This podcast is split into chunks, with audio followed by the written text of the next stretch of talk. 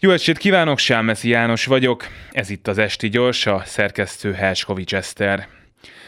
Először csak furcsa telefonhívásokat kaptam. Néhány a hangjuk alapján a nyári melegben is vacogó nő hívott, hogy tudne a cégem megfelelő pulóvert ajánlani nekik. Volt, hogy az ügyfélszolgálathoz irányítottam őket, egy kedves hangúval elbeszélgettem az idei térre tervezett triplán bélelt darabjainkról, viszont amikor bármelyiknél rákérdeztem, hogy honnan tudja a számomat, hirtelen már nem is fáztak annyira, hanem lerakták a telefont. Az első konkrétabb kapcsolat felvétel a Balatonon történt. A barátaimmal röplabdáztunk a strandon, én pedig kiszúrtam, hogy egy jellegtelen külsejű, baseball sapkás, középkorú úr figyeli a meccsünket, miközben hosszú ideje egy korgit sétáltat a pálya körül. Jut eszembe? Isten óvja a királynőt.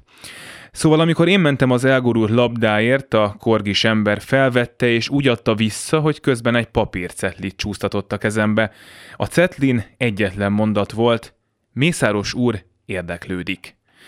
Mire elolvastam az üzenetet, a baseball sapkás férfi és a korgi eltűnt, én pedig egész este idegeskedtem amiatt, hogy vajon mit jelenthet ez az egész. A feleségemnek nem is mondtam el a történetet, de amikor az esti italozáson magunk maradtunk a fiúkkal, beszámoltam a szürreális esetről. Meglepődtem, hogy nem lepődtek meg. A textil és ruhaiparban dolgozó barátaim egymás után mesélték el, hogyan keresték meg őket kormányközeli állításuk szerint fázós üzletemberek, hogy a cégük megvásárlása iránt érdeklődjenek.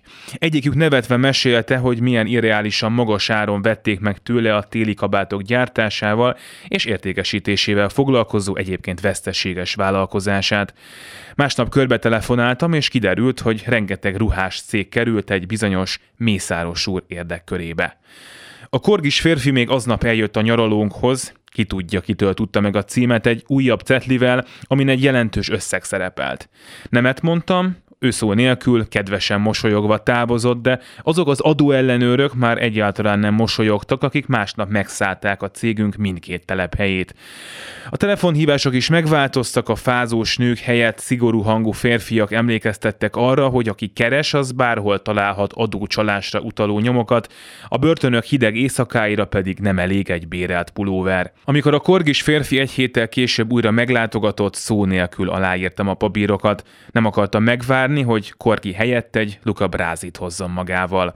A cégem jogutódjaként létrejött Mészáros és Mészáros Vastagpulcsi Kft-t éppen egy nappal azelőtt jegyezték be, hogy a miniszterelnökséget vezető minisztert bejelentette, olyan kevés gáz van az országban, hogy egyetlen lakást, boltot és közintézményt sem lehet 15 fok fölé fűteni.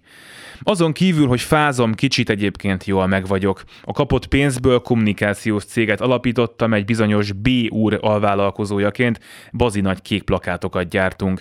Hamarosan indul a kormányzati kampány, a plakátokra azt írjuk majd, hogy idézem, az elhibázott brüsszeli szankciók miatt van gázhiány Magyarországon, ezért a kormány kedvezményes pulóver és kabát hitellel segíti a családokat. Azt nem kell ráírni, mert úgyis mindenki tudja, hogy egyedül kitől lehet pulóvert meg kabátot venni.